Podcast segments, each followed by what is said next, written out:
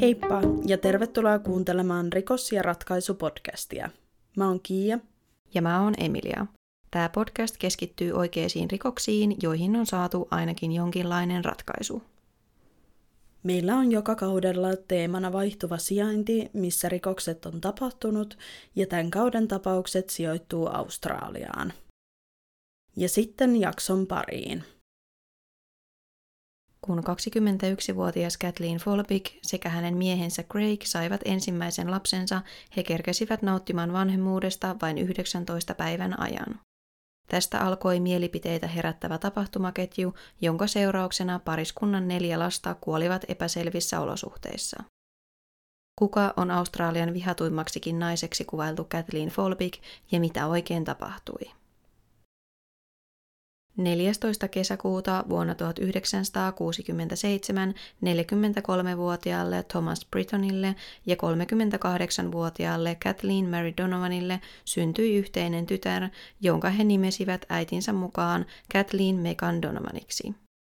Kathleenin isä Thomas Britton oli kotoisin Walesista Iso-Britanniasta isosta perheestä. 1940-luvun loppupuolella Thomas hyppäsi laivaan, joka suuntasi kohti Australiaa. Isällä oli jo ennen Kathleenin syntymää ollut taipumusta väkivaltaiseen käytökseen. Sydneyin saapumisen jälkeen Thomas meni naimisiin erään sairaanhoitajan kanssa.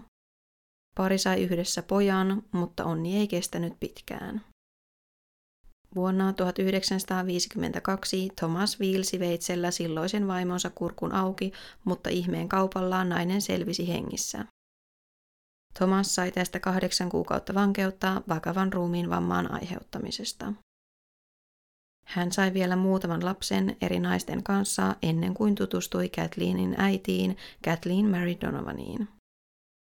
Kathleenin syntymän jälkeen pieni perhe asui Balmanin kaupungin osassa Sydneyssä New South Walesin osavaltiossa Australiassa. Vaikka Thomas oli tunnettu hyvänä naisten miehenä, ei hänen charminsa kestänyt koskaan kovin pitkään. Kolmen vuoden suhteen jälkeen marraskuussa 1968 Kathleen Mary päätti jättää miehensä ja tyttärensä. Kathleen Mary työskenteli tehtaassa ja hän oli uhkapeluri sekä alkoholisti, kuten miehensäkin. Kathleen Mary oli jo jättänyt aiemman aviomiehensä, heidän yhteisen tyttärensä ja adoptoidun poikansa. Thomas alkoi epäilemään, että Kathleen Maryllä olisi joku toinen mies, jonka matkaan tämä aikoi lähteä. Myöhemmin antamassaan poliisilausunnossa Thomas kertoi Kathleen Maryn jättäneen hänet perheen yhteisellä piknikillä 24. marraskuuta 1968. Syyksi Thomas kertoi sen, että hän oli yrittänyt rajoittaa Kathleen Maryn juomista lapsen nähden ja tämän vuoksi Kathleen Mary oli halunnut erota. Täytyy kuitenkin muistaa, että tämä on vain Thomaksen versio. Eropäätöksen jälkeen Kathleen Mary oli mennyt majoittumaan ystäviensä luokse.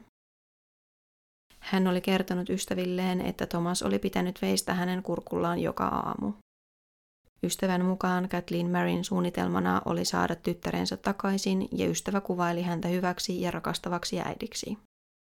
Kathleen Mary oli avannut pankkitilin tytärtään varten ja ehti tekemään sinne yhden talletuksen. 8. joulukuuta vuonna 1968 Thomas meni talolle, jossa Kathleen Mary majoittui. Kun Kathleen Mary saapui paikalle, aloitti Thomas riidan, jonka päätteeksi hän puukotti Kathleen Marya 24 kertaa. Pieni Kathleen menetti äitinsä ollessaan vain vuoden ja kuuden kuukauden ikäinen. Thomas istui tuomiotaan noin 14 vuotta, jonka jälkeen hänet palautettiin takaisin Iso-Britanniaan. Isän jouduttua vankilaan pieni Kathleen otettiin väliaikaisesti huostaan kirkon orpokotiin. Aluksi hänet sijoitettiin sukulaisten luokse, mutta heillä oli vaikeuksia pärjätä tytön kanssa, koska heidän mukaansa Kathleenillä oli vakavia raivokohtauksia, aggressiota ja itkukohtauksia. Kolmevuotiaana hänelle löydettiin pysyvä adoptioperhe Deirdre ja Neville Marlboroughn luota Coutaran kaupungin osasta Newcastlesta New South Walesin osavaltiosta. Sijaisäidin mukaan Kathleen oli kuvan kaunis lapsi vaaleiden kiharoiden kanssa. Perhe kuvaili Kathleenin olleen kasvaessaan todella ihastuttava lapsi ja aivan tavallinen teini. Deirdre osallistui jopa sanomalehden kilpailuun ja voitti sen Kathleenista kirjoittamallaan tekstillään, jonka nimi oli The Greatest Thing That Ever Happened to Me. Myös samassa perheessä asunut sisko Lea kuvaili Kathleenia aivan ihanaksi lapseksi, jota he kaikki rakastivat. Sisko myös kertoi myöhemmin, että Kathleen pystyi aina valehtelemaan kirkkain silmin muille. Yhden lähteen mukaan Leia kertoi saaneensa lapsen samoihin aikoihin, kun Kathleen muutti perheen luokse. Hän uskoi, että adoptioäiti Deirdrein rakkaus ei riittänyt täysin Kathleenille, koska uusin lapsenlapsi vei suuren osan tämän huomiosta. Toisen lähteen mukaan perhe kuitenkin piti Kathleenia aina täysin omana tyttärenään ja hän pääsi mukaan myös esimerkiksi perheen yhteisille ulkomaan matkoille. Kathleen oli koulussa yksinäinen sekä sosiaalisesti eristäytynyt ja leikki mieluummin poikien kuin tyttöjen kanssa.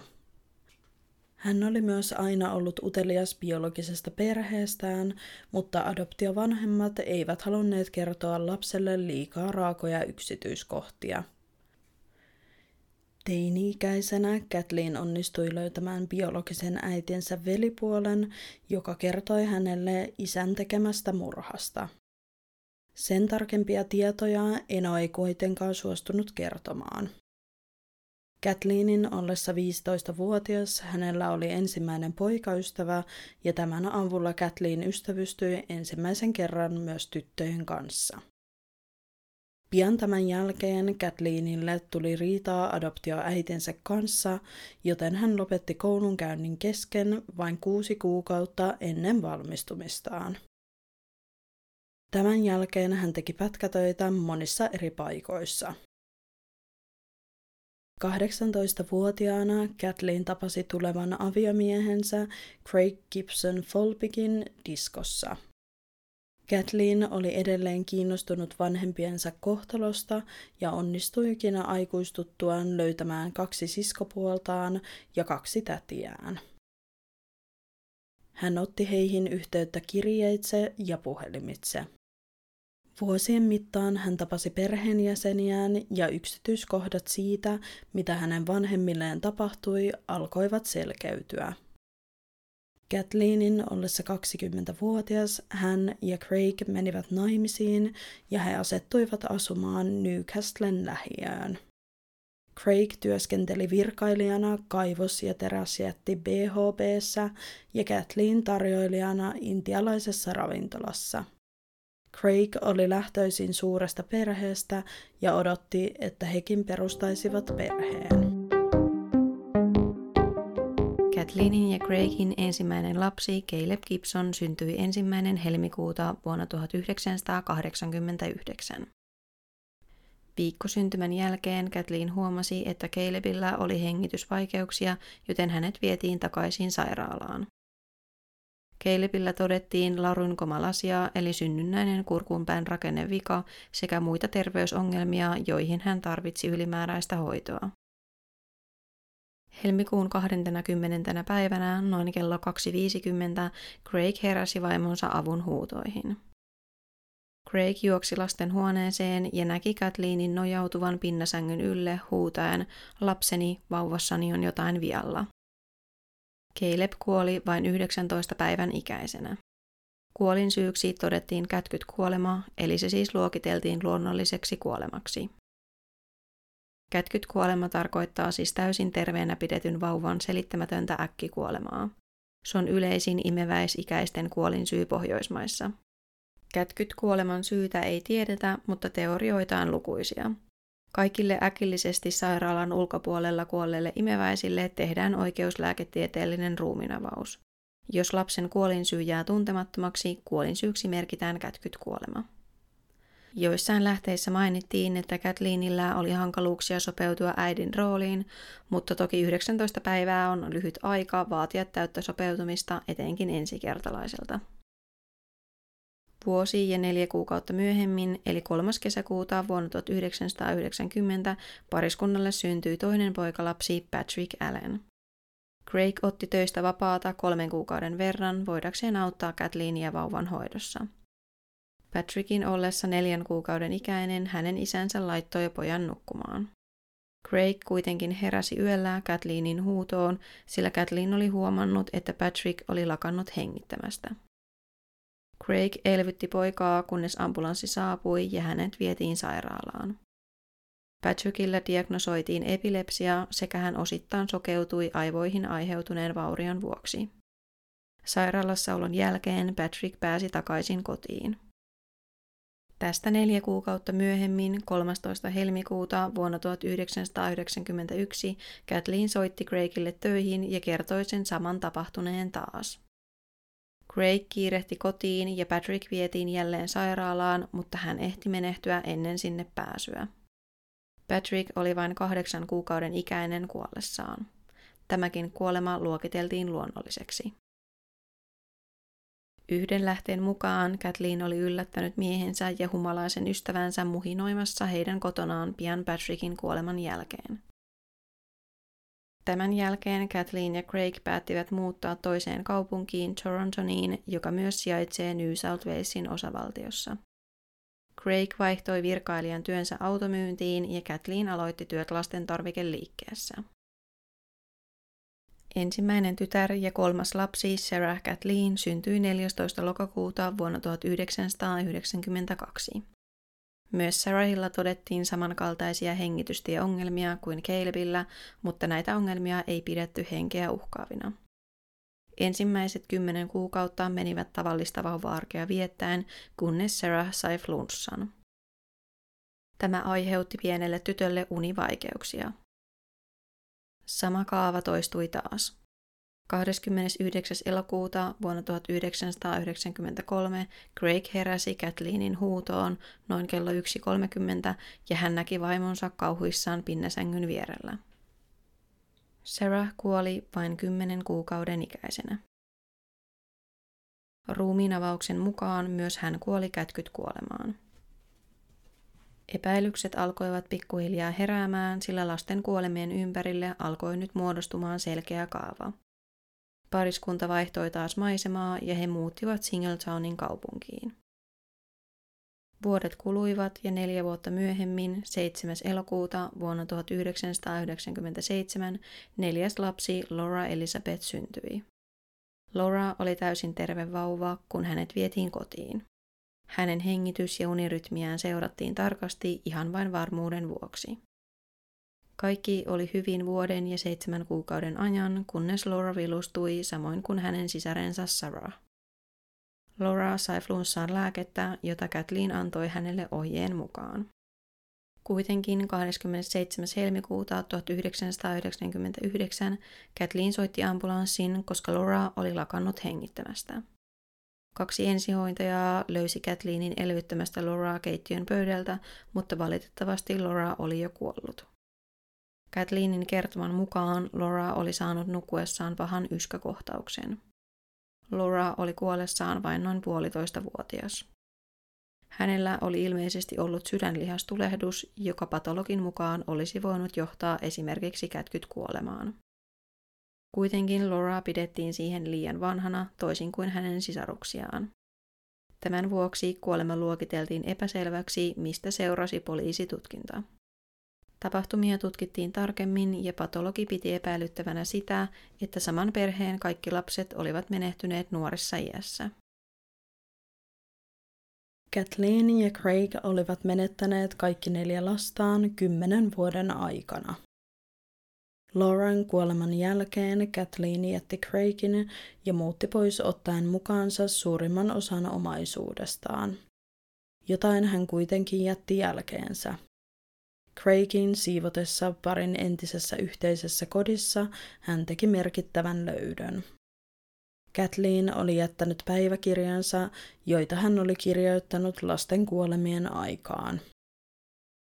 Päiväkirjojen mukaan Kathleen koki paljon sekavia tunteita, esimerkiksi syyllisyyttä, katumusta, masennusta, yksinäisyyttä ja eristäytyneisyyttä. Toisaalta hän halusi lasten todistavan sen, että hän pystyisi olemaan äiti, kuten muutkin naiset, ja odotti lasten syntymää innoissaan. Toisaalta hän kirjoitti turhautumisestaan, äitinä olosta ja imettämisen epäonnistumisesta useiden yritysten jälkeen jokaisen lapsen kohdalla. Hän kirjoitti myös siitä, kuinka hän tunsi katkeruutta aina synnytyksen jälkeen, kun huomio siirtyi äidistä uuteen vauvaan. Kathleen koki tämän hylätyksi tulemisen tunteena, jota hän oli kokenut jo lapsena perheessä, johon kuului, mutta ei ollut biologisesti osa sitä. Hän myös kirjoitti suurista tunnevaihteluista ja kuinka hän halusi apua. Kathleenin suurin huoli tuntui olevan se, että Craig aikoisi jättää hänet. Craig kiusoitteli Kathleenia hänen painostaan ja Kathleen koki, että Craig tarkkaili hänen ulkonäköään jatkuvasti. Kathleen myös uskoi, että Craig ei enää rakastaisi häntä, jos hän ei laihtuisi, sillä ulkoinen olemus merkitsi Craigille eniten Kathleenin mukaan. Tämä ulkonäköpaine-asia tuli päiväkirjoissa ilmi usein. Suora lainaus vapaasti suomennettuna Kathleenin päiväkirjoista.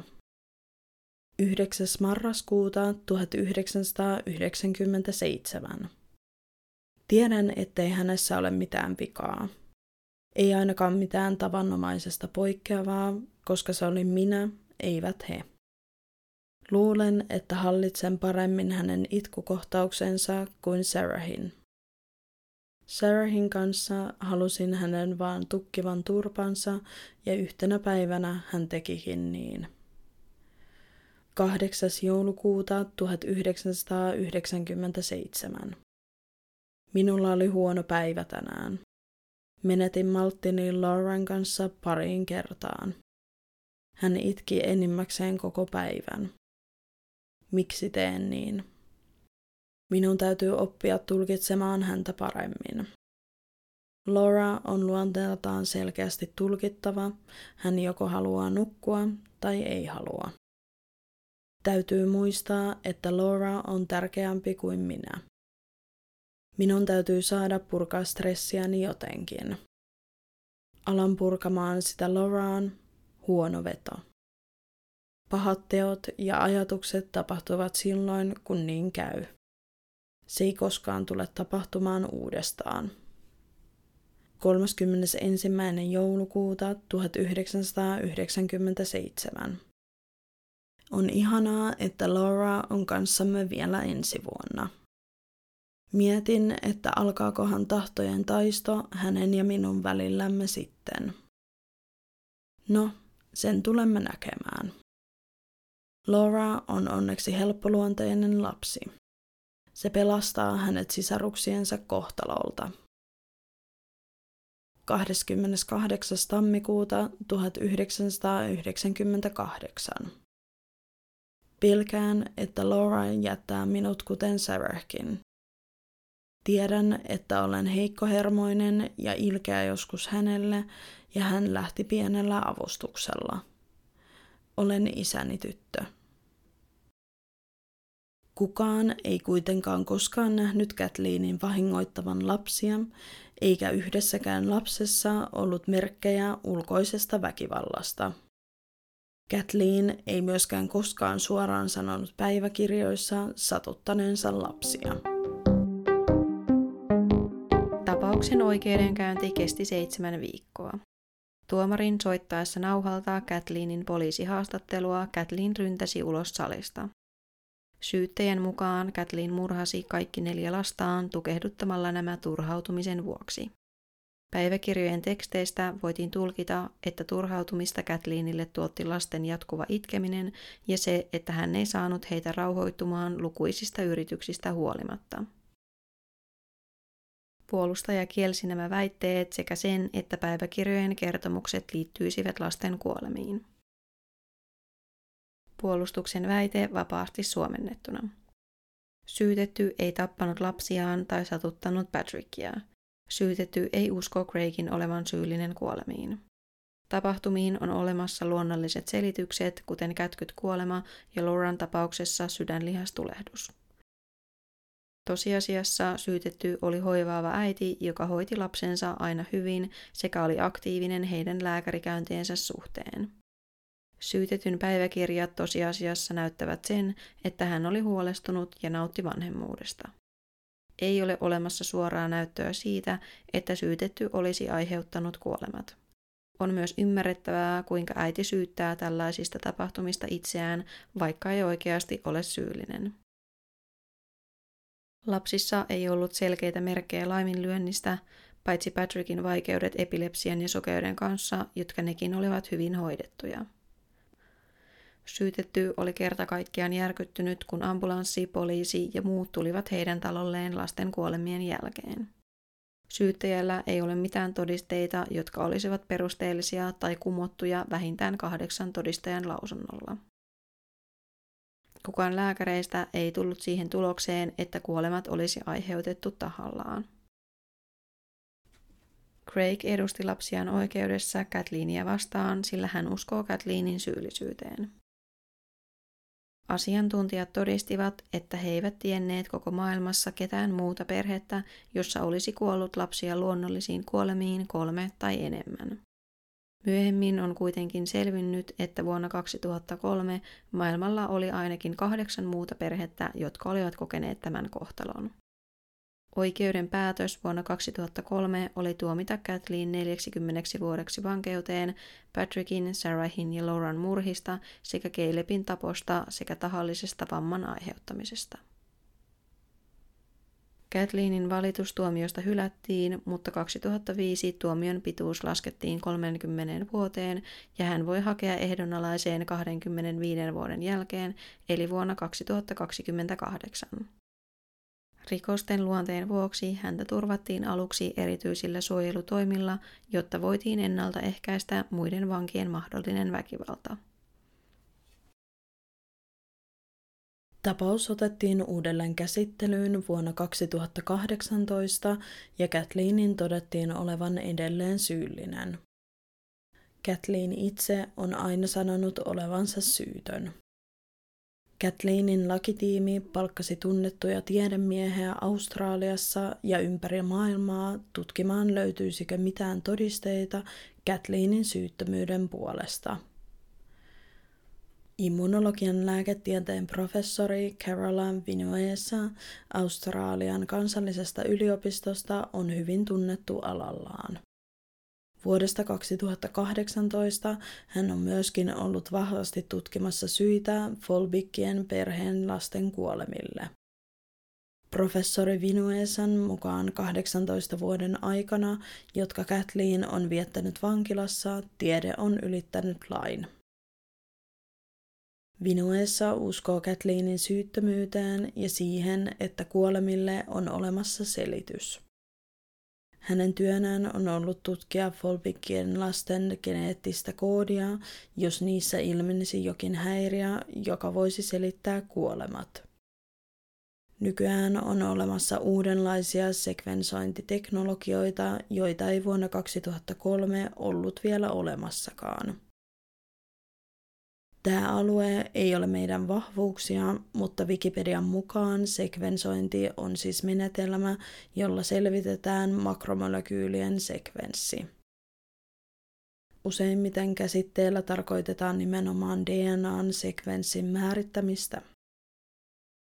Sen tarkemmin me ei osata tästä menetelmästä kertoa.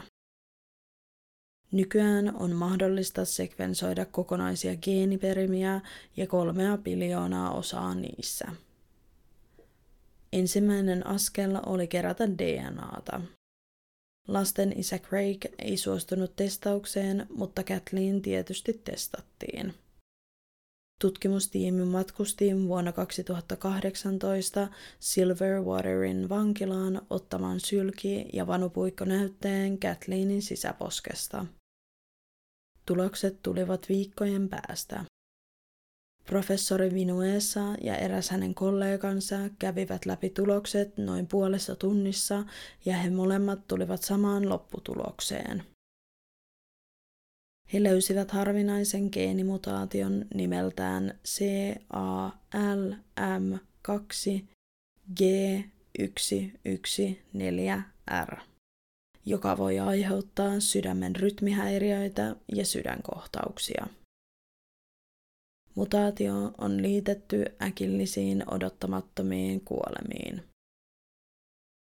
Ainoa keino tietää, oliko tämä geeni siirtynyt Folbikkien lapsiin, oli testata heidänkin DNAt. Se ei ollut mitenkään helppo homma, koska tässä vaiheessa esimerkiksi Calebin kuolemasta oli jo yli 30 vuotta. Vinoessa sanoi, ettei tällaisia tutkimuksia olisi mitenkään voinut tehdä ensimmäisen oikeudenkäynnin aikaan. Heidän täytyy hyödyntää verinäytteitä, jotka yleensä otetaan vastasyntyneeltä paperin palalle. Ilmeisesti näistä verinäytteistä voi siis saada sen verran tarkan DNA-näytteen, että sitä voidaan tutkia kunnolla. Ainakin kolmen ensimmäisen lapsen ruumiit on tuhkattu, joten niistä ei voitu ottaa minkäänlaisia näytteitä. Tutkimustuloksen mukaan molemmat tyttäret, Sarah ja Laura, olivat perineet geenimutaation äidiltään. Mutaation kuolettavuudesta ei oltu vielä tässä vaiheessa sadan prosentin varmoja, mutta sitä voitiin verrata maailmalla vastaaviin tapauksiin ja oli todennäköistä, että mutaatio olisi selkeä syy. Tutkimustuloksen paljastumisen jälkeen Kathleenin lapsuuden ystävä näki tiedon vapauteen pääsynä Kathleenille. Kathleen itse oli murtunut uutisesta, koska tieto siitä, että hän kantaa geeniä, joka aiheuttaa kuolemat hänen lapsilleen, oli kova pala sulatella.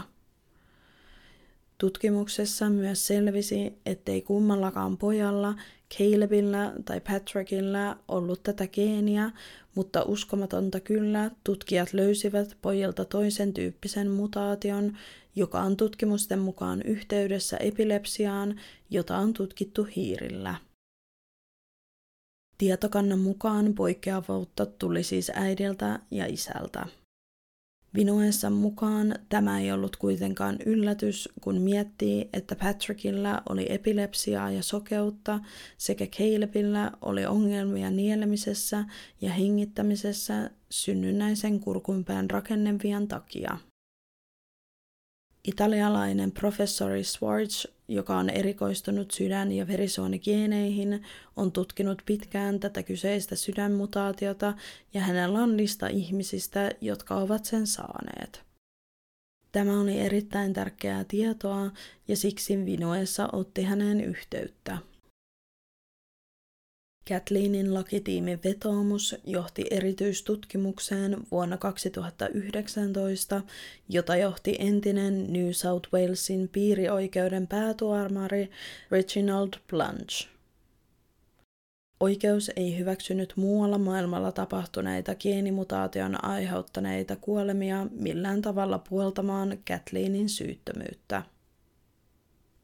Tuomari Planchin mukaan uudet tiedot vain puolsivat lisää Kathleenin syyllisyyttä, koska kyseiseen geenimutaatioon kuolee yleensä hereillä ja Folpikkien tytöt olivat kuolleet nukkuessaan. He olivat myös kuollessaan nuorempia, koska keskiarvoikä on noin kuusi vuotta mutaation kuolleilla. Oikeus ei nähnyt, että mutaatio olisi aiheuttanut tyttärien kuolemat, koska heillä ei ollut aikaisempia oireita, eikä se ollut vaikuttanut heidän äidinkään elämään millään tavalla. Professori Swartzin mukaan 25 prosenttia kuolee nukkuessaan, joten hänen mielestään se ei ole poissulkeva vaihtoehto. Hänen listallaan on myös 20 muuta, jotka ovat kuolleet geenimutaatioon alle kaksi-vuotiaana ja kaksi kolmasosaa kuolee ensimmäiseen kohtaukseen. Hänen mukaansa ei ole yllättävää, että joku voi kantaa geeniä kuitenkaan saamatta yhtään oireita.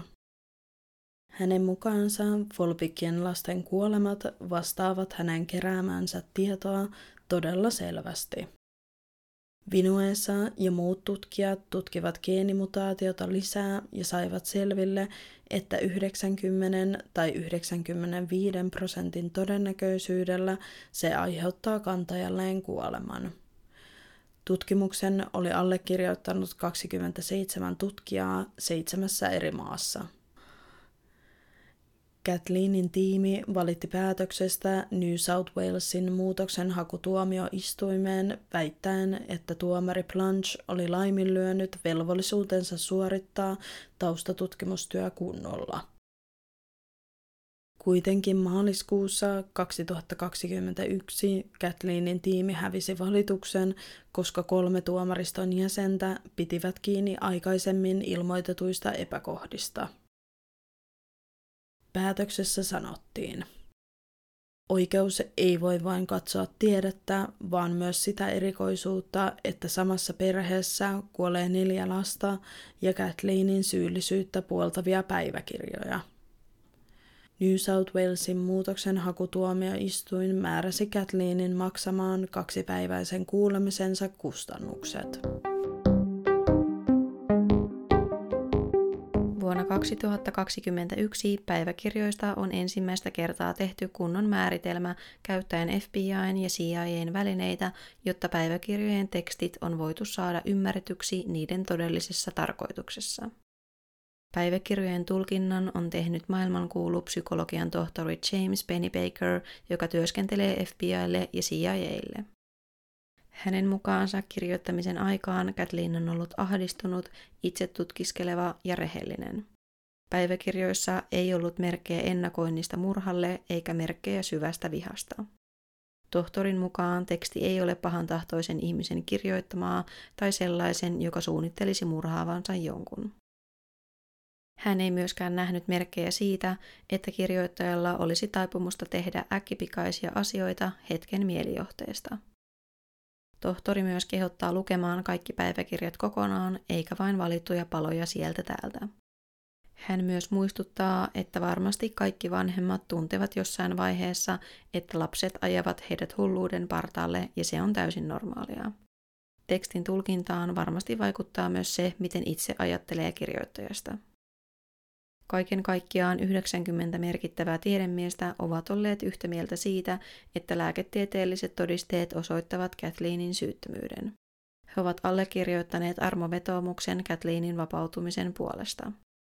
Allekirjoittajia ovat muun muassa professori Schwartz, Australian tiedeakatemian puheenjohtaja John Shine ja lääketieteen Nobel-palkinnon saaja Elizabeth Blackburn, joka opettaa Kalifornian yliopistossa San Franciscossa. Vinuessa on sanonut seuraavasti. Olisimme innostuneita Kathleenin puolesta, jos hänelle annettaisiin armahdus. Se antaisi erittäin vahvan viestin siitä, että oikeusjärjestelmä ottaa tieteen vakavasti. Toisaalta Kathleenin vankeusaikana osa vartioista on kuvannut häntä manipulatiiviseksi, koska heidän mukaansa Kathleen manipuloi muita naisvankeja huijaamaan vartioita saadakseen itselleen hyötyjä. Tämä tapaus on edelleenkin etenkin Australian uutisissa, koska se varmasti puhututtaa edelleen ihmisiä paljon. Myös noin aiemmin mainitut uudet tutkimukset on herättänyt tapauksesta uutta kiinnostusta. Niissä myös mainittiin, että vuonna 2017 Kathleen tuomittiin toisen vangin pahoinpitelystä, joka sai alkunsa leivänpaahtimesta. Kathleen löi vankia vatsaan, koska tämä toinen vanki yritti viedä leivänpaahtimen selliin, ja Kathleen sitten huusi tälle, että sinulla ei ole lupaa viedä sitä vitun leivänpaahdinta selliisi. Ja tämän välikohtauksen jälkeen Kathleen siirrettiin toiseen vankilaan. Siellä hän joutui sitten itse pahoinpitelyn uhriksi. Me ollaan käytetty tässä yhtenä lähteenä 60 Minutes Australian tekemää YouTube-videota, ja siinä on kerrottu esimerkkejä näistä muista perheistä, joiden lapsi on kärsinyt siitä samasta sydänmutaatiosta. Muun muassa erään perheen äiti oli löytänyt kaksi ja puolivuotiaan poikansa kuolleena sängystä aamulla. Ja näitä vanhempia epäiltiin aluksi syyllisiksi pojan kuolemaan ja viranomaiset halus huostaanottaa sit heidän nuoremman lapsensa, mutta onneksi tämä lapsi sai mennä kuitenkin siksi aikaa sit isovanhemmilleen, mutta näin viranomaiset halus siis varmistaa, ettei nämä vanhemmat ole aiheuttanut sen vanhemman pojan kuolemaa. Ja lopulta tämä kuolema luokiteltiin selvittämättömäksi äkilliseksi kuolemaksi lapsena – Tämän jälkeen nämä vanhemmat teki sitten geenitutkimuksen ja tuolta pojalta löytyi täysin sama geeni kuin Folpikkien tyttäriltä. Eli tämä todistaa sen, että tämä geeni aiheuttaa kuolemaa myös muillekin. Australiassa Kathleen on kuitenkin luokiteltu sarjamurhaajaksi ja häntä tosiaan on kuvattu monessakin lähteessä Australian vihatuimmaksi naiseksi. Kathleen taas on kuvannut itseään äitinä, joka kamppaili lasten menetyksen tuoman tuskan kanssa, ja syyttömyyttä puoltaa myös tietysti noin löydetyt geeniviat, tai saisi olla aikamoinen tuuri, että nämä viat löytyy, vaikka niillä ei olisi ollut mitään tekemistä lasten kuolemien kanssa. Mutta taas toisaalta jotkut ihmiset vaan on hyviä valehtelemaan ja ajamaan vaan omaa etuaan, joten on sinänsä vaikea sanoa. Australian oikeus on kuitenkin sitä mieltä, että Kathleen on syyllinen. Ja jakson alussa mainittu Kathleenin isä Thomas Britton kuoli 75-vuotiaana vuonna 1999 ja hän oli säilyttänyt Kathleenin vauvahiuksia aina kuolemaansa asti, ihan vaan tälleen lisätietona. Ja nykyään Craig on uusissa naimisissa ja hän on myös saanut lapsen uuden vaimonsa kanssa. Eikä Craig ole oikein julkisesti kertonut, että mitä mieltä hän on näistä uusista tutkimuksista, mutta näin rivien välistä luettuna hän haluaa luultavasti olla pois julkisuudesta. Tämä jakso oli tässä, kiitos kun kuuntelit. Meidän sosiaalisen median kanavat löytyy jakson kuvauksesta, käytän seuraamassa. Ensi kerralla taas uusi rikos ja sen ratkaisu. Moikka!